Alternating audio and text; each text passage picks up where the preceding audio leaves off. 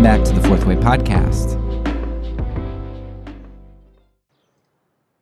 Today's story is a story about the gods, those supernatural beings of old who were worshipped by ignorant barbarians. But we moderns, we know better. We know that the gods of old were really no gods at all, and even if they were, they were too fickle and capricious to be deserving of our worship. Of course, other people's gods always are too unworthy of worship. If they were worthy, we would make them our gods. I mean, who today would ever make a deity like Ares their god? No, Ares is a myth well left to the ash heap of the dethroned deities of the past. No longer are we to be controlled by the stupor of myth. The thing is, we humans love myth because we love stupor. There's something euphoric about forgetting. Sometimes that forgetfulness comes through the stupor found in a bottle, and sometimes through the stupor brought about by a syringe. Sometimes it comes through the mindless stupor illuminated to us by our various technologies. But oftentimes, our stupor comes to us through the medium of myth. Myth is often nothing more than a medium of forgetfulness, dressed up as a medium of remembrance. It's the forgetfulness that the evils of our past are ours to bear as much as the victories of old are ours. Myth may often be used as a tool which seeks to propel us into a bright future, but it does so by causing us to forget the darkness of our past. We recognize the danger and foolishness of myth in the ancients, but like the forgetful creatures we are and seek to be, we fail to find gods and myths in our own closet. We don't uncover them there because the closet is where we also keep all the skeletons we don't want to find. Every once in a while, we may open the door to our past and give an obligatory glance around, but we never shine the light in there to illuminate what we've so tidily packed away. We peer into the dark and say, Nope, no Ares here. We're not ignorant barbarians. Of course, one of the reasons we have such a difficult time finding the worship of the gods in our past is because we're so busy worshiping them in our present. Take the god of war, for instance. One of our modern worshippers of Ares was once asked, quote, We have heard that half a million Iraqi children have died. I mean, that's more children than died in Hiroshima.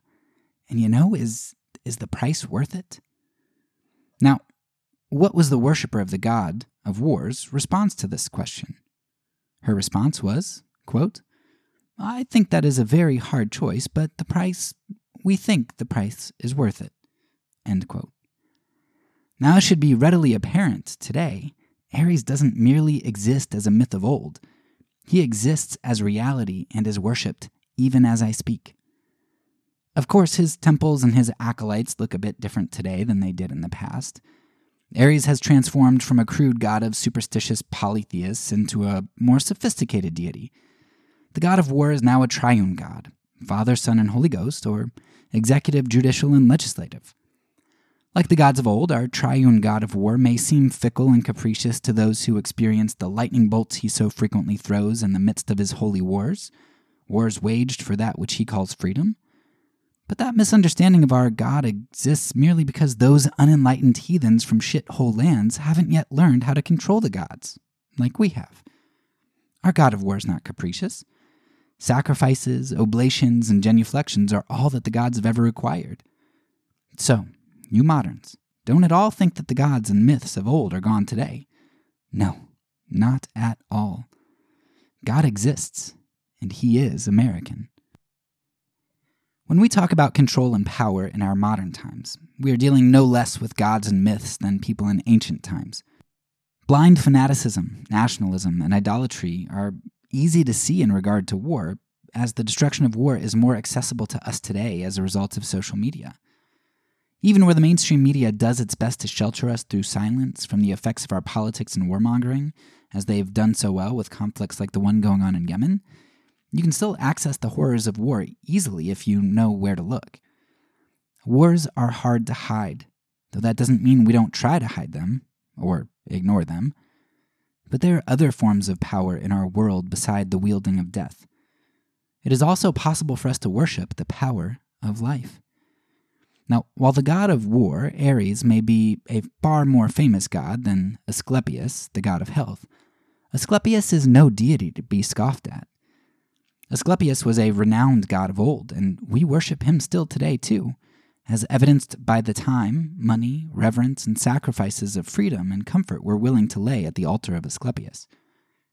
Look no further than the World Health Organization, whose central symbol, a staff with a snake coiled around it, is the very symbol that represents Asclepius. But seeing the modern day worship of Asclepius and the impact that this worship has on our world is often much harder to identify than the impact of the god of war. Whereas Ares can't help but leave his footprint wherever he goes, Asclepius, like the snake which represents him, slithers discreetly into the nooks and crannies of history, concealing his true venomous self. The god of health, as we've already identified in our first episode of this section, has a number of tricks up his sleeve. The primary trick is that he hides his destructive nature behind good intent, behind benevolence. He's so often a consequentialist, one who can justify enacting a great evil so long as he can imagine it leading to an even greater good. He actually does evil so that some potential good might arise, and assumes that evil is an equation of sums rather than that of products. One might end up with something left over if you can subtract a great evil from an even greater good. But if one multiplies the greatest good by evil's factor, which is always zero, what are we left with? Nothing but evil, which is nothingness itself. To put it more crudely, how small of a piece of poop would I have to mix into a batch of brownies and you still eat it? One drop ruins the whole batch. It's behind this batch of poopy brownies that Asclepius hides, behind a convoluted and bankrupt moral framework. The god of health, like the god of war, attempts to hide behind the myths which develop out of our histories. These myths are narratives which cause us to forget the evils done by the gods and cause us only to proclaim their wisdom and benevolence. Today, I want to lay the gods bare before you, for you to see who it is that we truly worship today in Asclepius. I want to begin with an extended quote from a newspaper article I came across the other day. The article was written in response to a case where a doctor had determined that a newborn was unfit to live and therefore withheld resources from the child unto death. The article I came across was a defense of this doctor's actions. Listen to the rationale.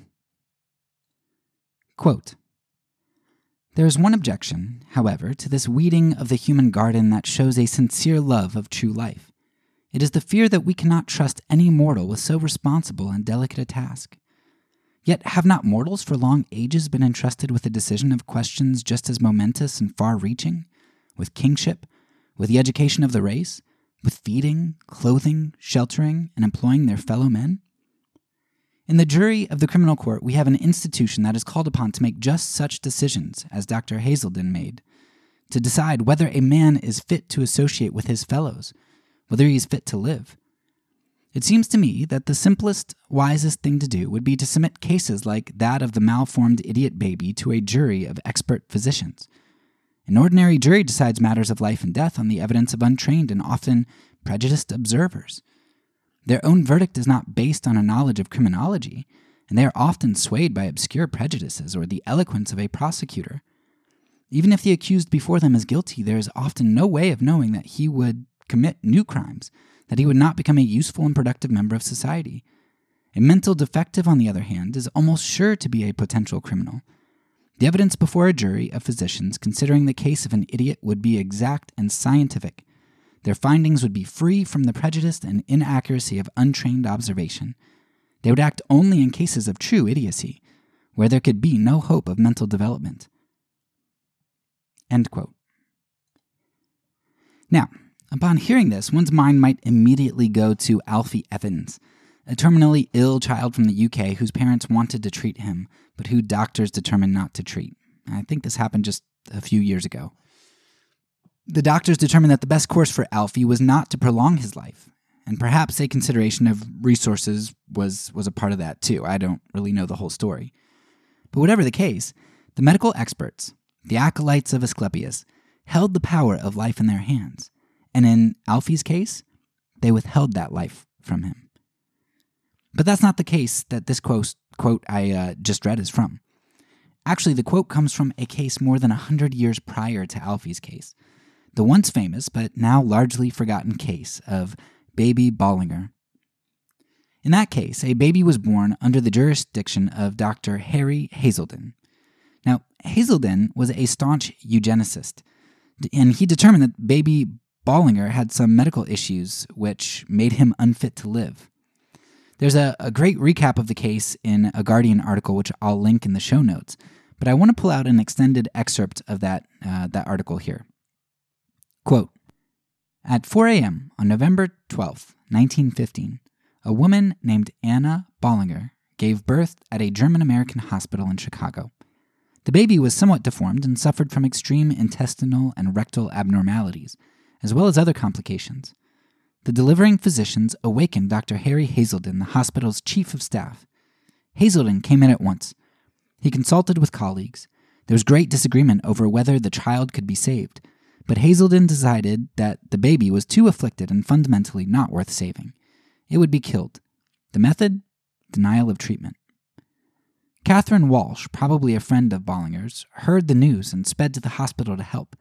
She found the baby, who had been named Alan, alone in a bare room.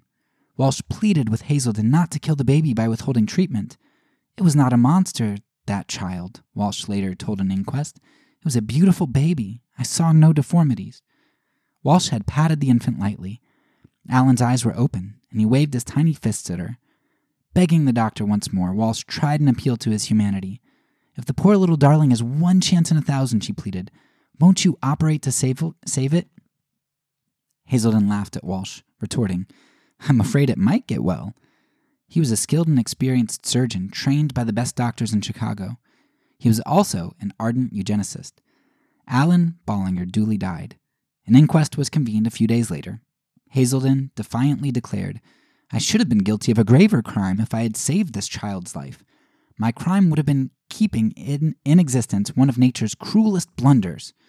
A juror shot back. What do you mean by that? Haiselden responded, Exactly that. I do not think this child would have grown up to be a, a mental defective. I know it. End quote. Now, Haiselden was quickly investigated for his actions, but he wasn't at all worried about what was going to happen. You know, he thought that what he did was the right thing. And uh, he, you can see that in, in a signed statement that he wrote for the, uh, the coroner's jury. Uh, he, he said, quote, I say again that it is our duty to defend ourselves and the future generations against the mentally defective that we allow to grow and suffer among us, and add to our burden and our problem. So let us be sensible. Let us approve of the sterilization of the insane and the defective, and of the children of habitual drunkards, when both father and mother are so. Let us reproduce ourselves in 100% fashion, so that by weeding out of our undesirables we decrease their burden and ours and lay the foundation for a normal race which would result four generations from now. Let us venerate a standard with soul and sense instead of desecrating it with crumbling tradition and mindless sentimentality. There were definitely many who were opposed to Haiselden's act, but there were also quite a lot who supported his position as well Do you remember that first quote that we read at the beginning here about, you know, juries maybe selecting whether children should live or not? That was penned by none other than Helen Keller, the famous woman who went blind and deaf from an early childhood illness. You know, I played the doctor in a play at my high school that we did for Helen Keller, which shows you how poor the talent pool must have been that I was able to get on stage even in a small role. But uh, yeah, I played the doctor, and I realize now that I should have just let Helen Keller die, right? She was going to be just a, you know, an, an idiot, worthless baby. Um, you know, Haiselden left baby Bollinger to die. Um, and Helen Keller, I guess, did not see kind of the, the irony in all of this. Uh, of course, therein lies the danger of holding the power of life in one's hands. Now, who could possibly know whether a child's going to live and die and what's going to become of them? And does what they become really change the value of their life in that moment anyway? Um, who knows what would have become of Baby Bollinger? Now, politicians and physicians, kings and priests, they often find that they overstep their bounds because they attempt to play a different role. These uh, priests and kings attempt to play the role of prophet. You know, those who wield the powers of death and life aren't prophets. but they, they try to play them. No, those with power are to be prophesied to and held accountable. They are not to try to prophesy. Science and medicine were even, back then, in 1915, gods of their age, and the doctors were prophesying as to what the gods wanted them to do. Clearly, the feeble and unfit were to be sacrificed. It was the will of the gods, wasn't it? The false prophet, Haiselden, declared it so. There were functionally no consequences for Haiselden, who continued to practice medicine unimpeded. Haiselden also used his fame to enter Hollywood with an infamous film entitled The Black Stork, which you can find fully on YouTube. The, uh, the Psychology Today resource, which I'll link in the show notes, sums up the film very well. It says, quote, In the film, mother gives birth to a baby that the doctor, played by Haiselden, labels as physically, mentally, and morally defective. The doctor suggests to the mother that she allow her baby to die, but the mother is unsure. She falls asleep and dreams about what would happen if the baby lived. The baby grows up to be a violent criminal who returns to the hospital and murders the doctor for allowing him to live a miserable life. The mother awakens and tells the doctor that she agrees to allow the child to pass away. The doctor looks on as the child's soul leaves its body and enters the arms of an awaiting Jesus Christ. End quote. I mean, damn. That's uh that's got all the good stuff right there, doesn't it? Uh and I don't use that uh that curse lightly. Like man, you watch it and you feel damned. You feel just dirty. And this is uh you know, there isn't CGI or anything. This is like uh, I think it was made in like 1917. Um, you go there and there's there's no talking or anything. It's got like those those cue cards that come up and kind of describe what's going on in the scene. I didn't watch the whole thing. It's so boring, and and uh, I put it at two times speed. But I watched you know the first 20 to 30 minutes and the last 20 to 30 minutes, and whew, that that that right there kind of gives you uh, a good enough picture of what it is. Um, but it is like like when you know what's going on and you know the context of this all it is just like it makes the hair on the back of your neck stand up um, knowing who wrote this why they wrote it what's going on at this time. But I, I want you to notice like if you go watch it or, or just even if you don't just think about the the review. I want you to think about what components this film has in it. Yeah, there's the bettering of society, right? Because uh, people who it was a technical term to call them idiots, like idiots, morons, and I forget the third one, um, but uh, imbeciles. I think it was it went idiot was the lowest, then imbecile, then moron, maybe or whatever. Um, but uh, uh essentially, you're bettering society because these people were thought not only are they going to drain resources, but they also become criminals. Like if it's it, you must be mentally defective if you're a criminal. Um, and so, yeah, you're going to better society. You have medical authority that's that's portrayed in the film. You have its motherly love to actually have this child killed. There's compassion and there's religion. I mean, even if you don't want to watch as much as uh, I told you to watch, just go watch like the last, I think it's five minutes, and see this baby soul enter the arms of Jesus after he's murdered. Um, it's just insane the the the fusing of religion and uh, and injustice, which I guess is kind of a, a historical uh, normalcy, isn't it? But in this film, Haiselden's eugenic ethic was put on full display for the world to see, and a case was made for eugenics. Of course, we've all heard about eugenics before, but none of you have probably heard of the black stork or baby Bollinger. You probably think that's because this crazy eugenic stuff is a thing of the distant past, and even then, you know, it was kind of a fringe idea at the time, right? And it was held in obscurity, so of course we don't hear about it. And you'd, you'd sort of be right, but just sort of. See, Keller's death panels never officially came to fruition. Sure. Kind of. The eugenics movement wasn't as apocalyptic as we imagine. You know, the, the full acceptance of eugenics uh, was not embraced. But the next few decades after 1915 would show what applied scientific and medical theory could accomplish. Now, at this point, it would be really easy for us to delve into Nazi eugenics because that's where everybody wants to go. And because Nazis and eugenics, they just go hand in hand, and what they did was horrible. For as horrible as Nazi eugenics was, it's unfortunate that harping on that atrocity actually exacerbates the problem that we're trying to uncover here today. By focusing on Nazi eugenics and pretty much Nazi eugenics alone, we elevate the inhumanity of one group of people at one moment in history, namely the Germans. And simultaneously, we obscure the fact that the eugenics movement was much, much, much broader than Nazi Germany. I've also seen some articles and videos do a good job of linking the German eugenics program with the US eugenics program, as people like Madison Grant and other Americans were extremely influential on, on Hitler's eugenics program. Now, just quick side note Madison Grant was a eugenicist and philanthropist who did a lot of great, good things like um, funding and starting the Bronx Zoo.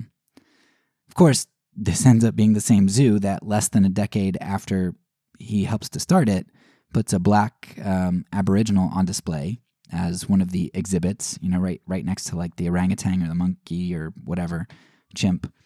And uh, this this guy named Ota Benga, literally this this man is put on display in the zoo. So yeah, Hitler had some interesting influences on his life um, that that come straight from the United States and this crazy history that so few people know about.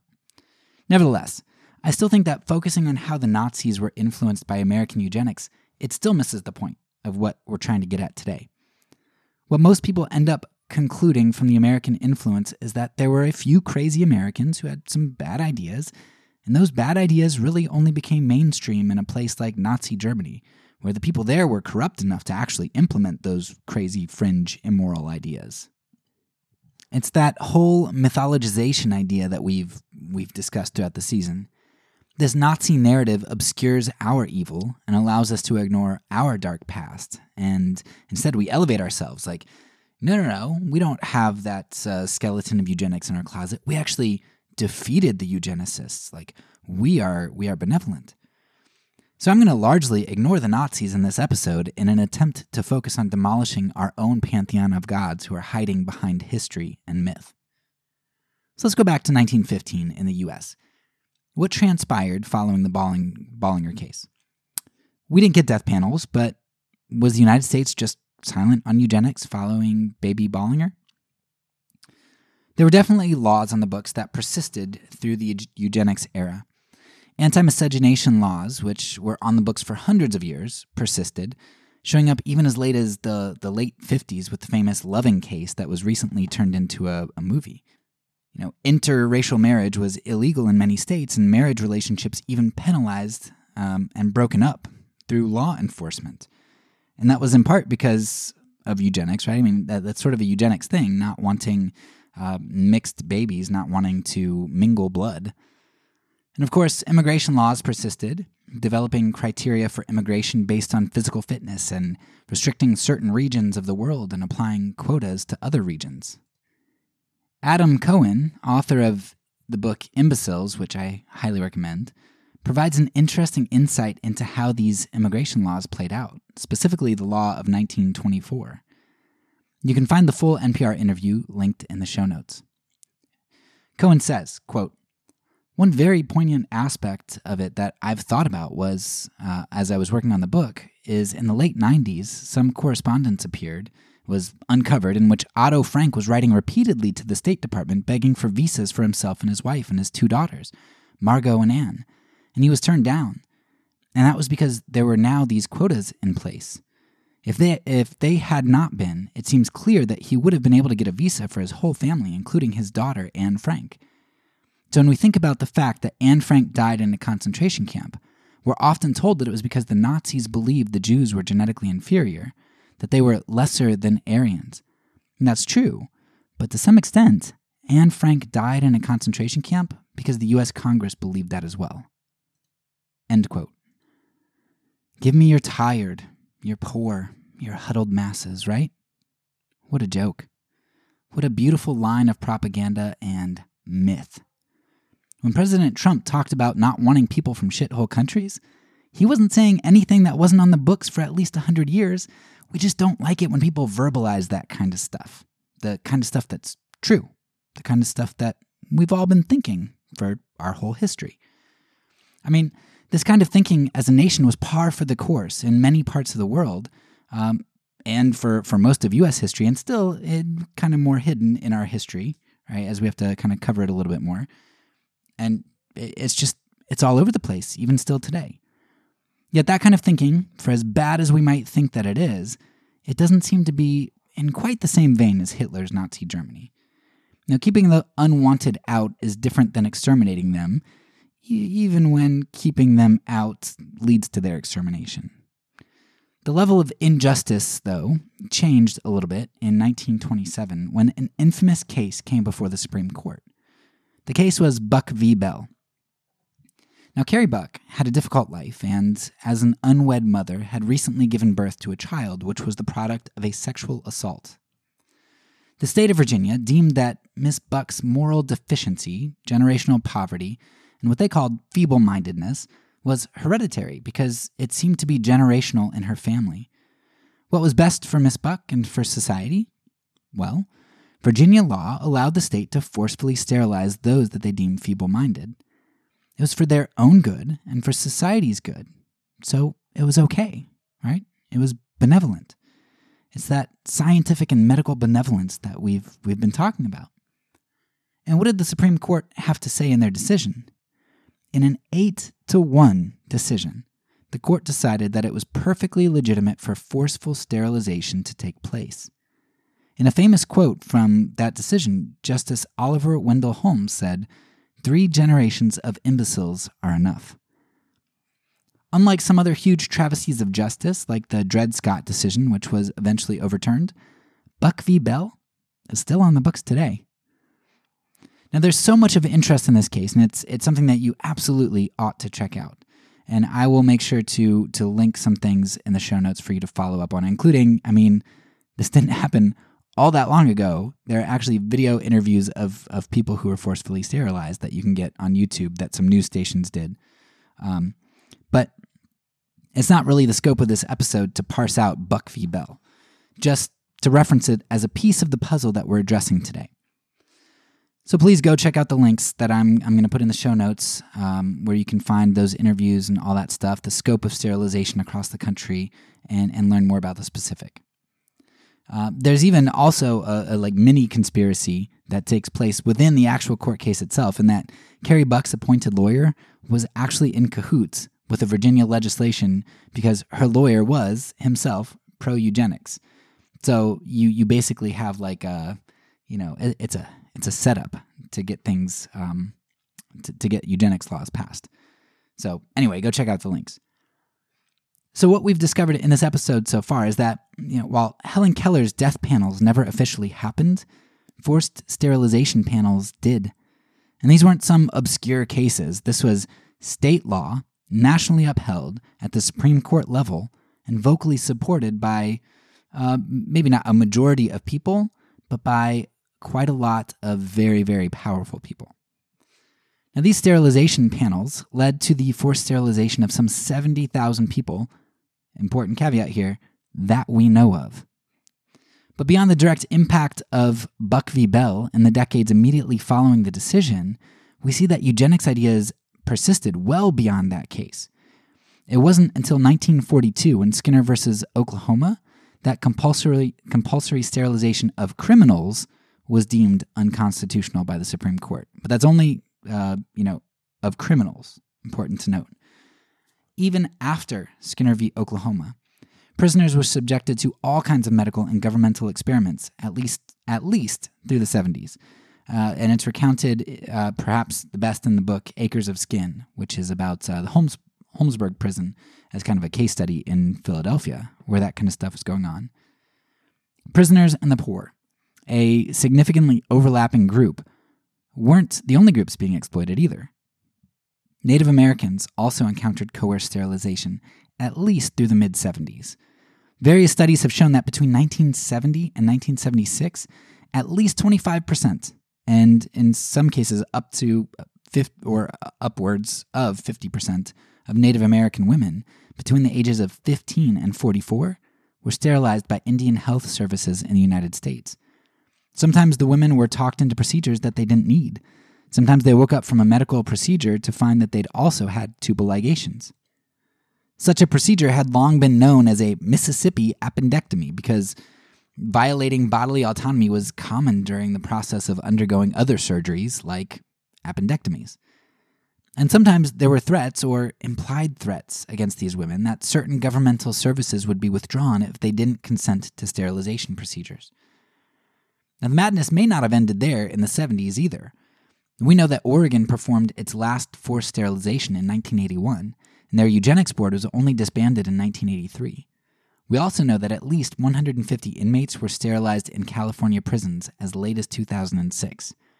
And as late as 2020, a whistleblower declaring how she had seen unnecessary and coerced sterilizations taking place on immigrants in ICE facilities in Georgia. I mean, that's relatively new, and I don't know whether investigations ended up showing that this last case is true or not. It, it might still be kind of uh, in being investigated. But the fact is that knowing who we are as a nation makes it not only believable that this actually happened, but I would say probable. And this is just pulling on the strand of sterilization here. We just scratched the surface from 1915 on. There's plenty of history in the black community and then in the more distant past that we could have addressed too, in regard to, uh, you know, medical conspiracies and shenanigans. There are also other strands of injustice towards the undesirables that that we could have addressed too. Like uh, we could have dug deeper into experiments on prisoners, on black bodies, and on vulnerable groups in the U.S. controlled territories. We could have dug into the Willowbrook experiments, where children at a school for those with disabilities were purposefully exposed to harmful substances. Another school for the so called feeble minded laced the children's oatmeal with radioactive substances for testing. And as late as the mid 90s, the fenfluramine studies in New York City exposed siblings uh, unknowingly to fenfluramine or fen-phen to see if they could determine delinquency in families because their their uh, their siblings were had been delinquent. You know, they'd gone through the the justice system, and so they went to their homes and got their brothers and sisters who were younger than them, uh, and, and, did these tests on them. Uh, man, and and you know these are only representative. They're representative of a much much much larger list of injustices, and only of the few injustices that we've uncovered and that we know about. Like I've said several times so far, I will definitely link some uh, some resources in the show notes, and we'll also cover a bunch of things on our resource episode at the end of this subsection. Of course, all of these evils have been done in the name of benevolence. Scientists, doctors, and politicians just want to make the world a better place for the majority of people. Unfortunately, acquiring this knowledge and power requires that some be sacrificed. But fortunately, leaders and experts can determine who those sacrifices ought to be. In 1915, it was the feeble minded. Who is it today? Now, I don't want to spend a lot of time in this episode talking about the COVID issue. In fact, I really, really wanted to avoid it altogether for this season. I, uh, nevertheless, I think I, I need to talk about it just very briefly here. I've vacillated on the issue of, of COVID, vaccinations, and all that kind of stuff, as information on COVID has shifted back and forth. Um, and just to be completely upfront, whenever there were mask mandates and things, I wore the masks. I respected, uh, uh, for as much as I despise government, uh, I respect that they have authority. And so, um, you know, I wore the masks and stuff. Didn't bother me if it helps other people to feel better.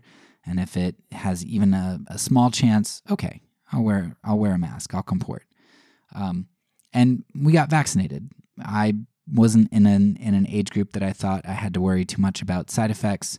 Um, if it helped my family, if it helped me to, um, you know, to to have more access to people and to help whatever, I got the vaccines. It didn't bother me. Um, but you know, I, I have vacillated on what I I thought should be done. You know, I thought uh, at first that the far right was being really crazy uh, when they said that COVID was just a bad flu. And I still think they're nuts. They're nuts about that. Like, I knew a lot of people who were impacted significantly by COVID, and uh, several who died. A bunch of people in my, my parents' church died. Now, I don't know anyone in my whole life who has ever died from the flu. I know lots of people die from the flu each year, um, but like this just was was so much different than the yearly flu. Like people were dying all over the place, like people that, that we knew of.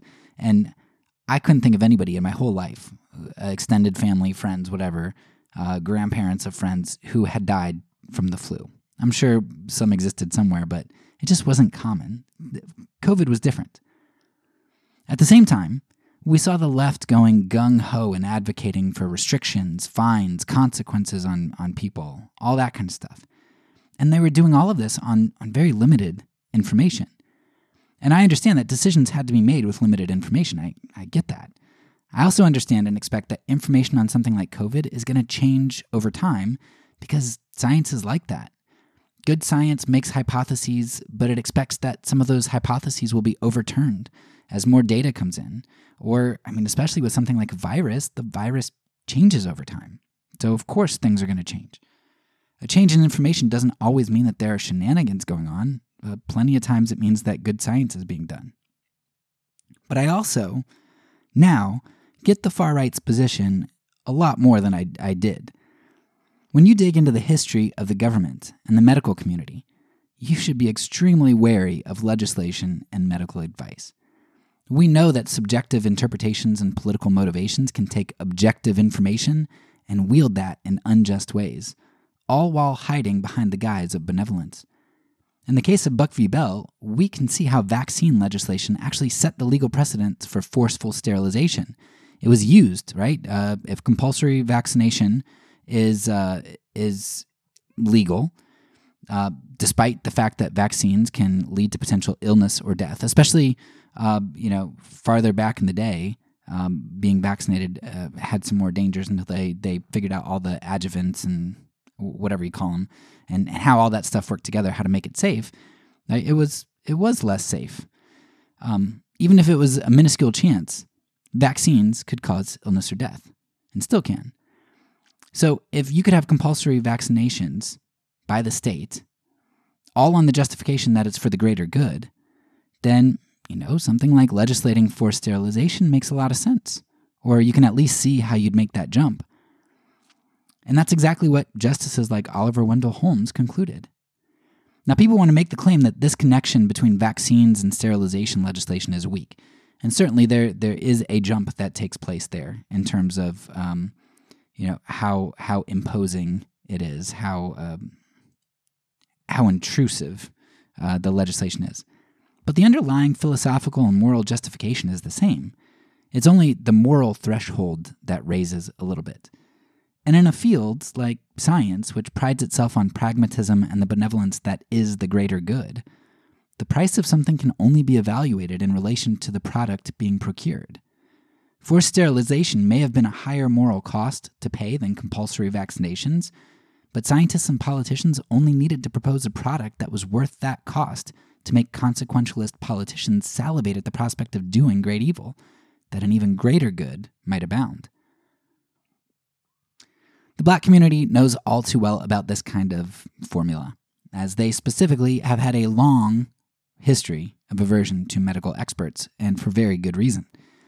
We all know about the Tuskegee experiments, but there are a whole lot more atrocities to dig into, if you want to get an account of some of this distrust from those who have experienced shenanigans by the medical community, check out the book uh, The Immortal Life of Henrietta Lacks or uh, Virtus Hardiman's book Hole in the Head, which is, is very similar to the uh, Tuskegee experiments, um, that second book. The point is, history shows us that we ought to be wary of Asclepius. Our worship of him can lead down some very dark roads.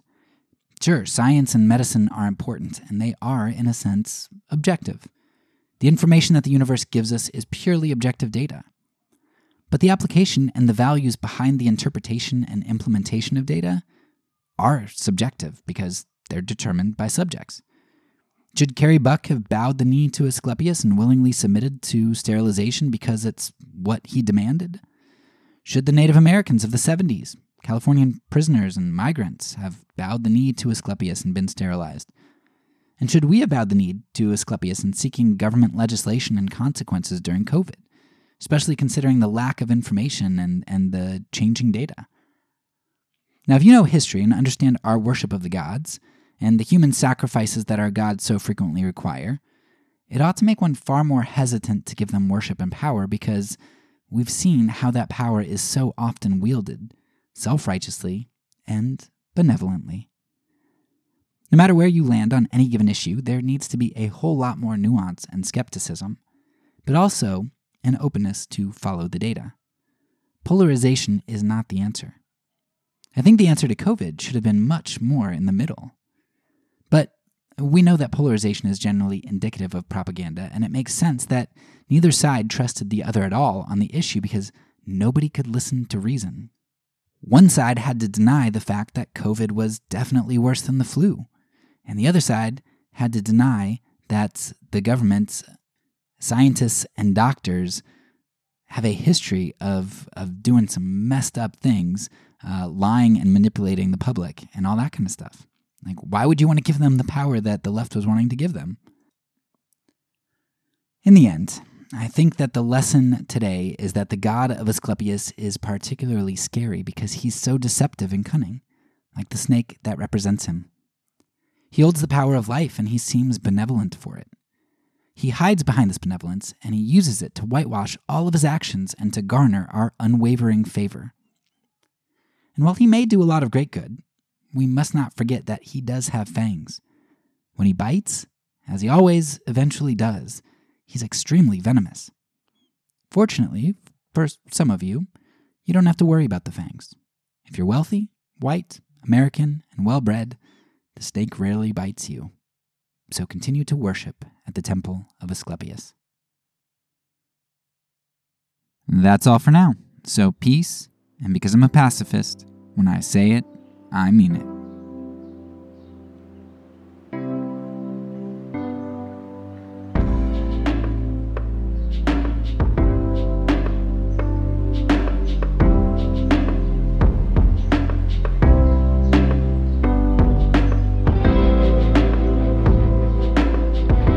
This podcast is a part of the Kingdom Outpost Network. Please check out the links below to find other great podcasts and content related to nonviolence and kingdom living.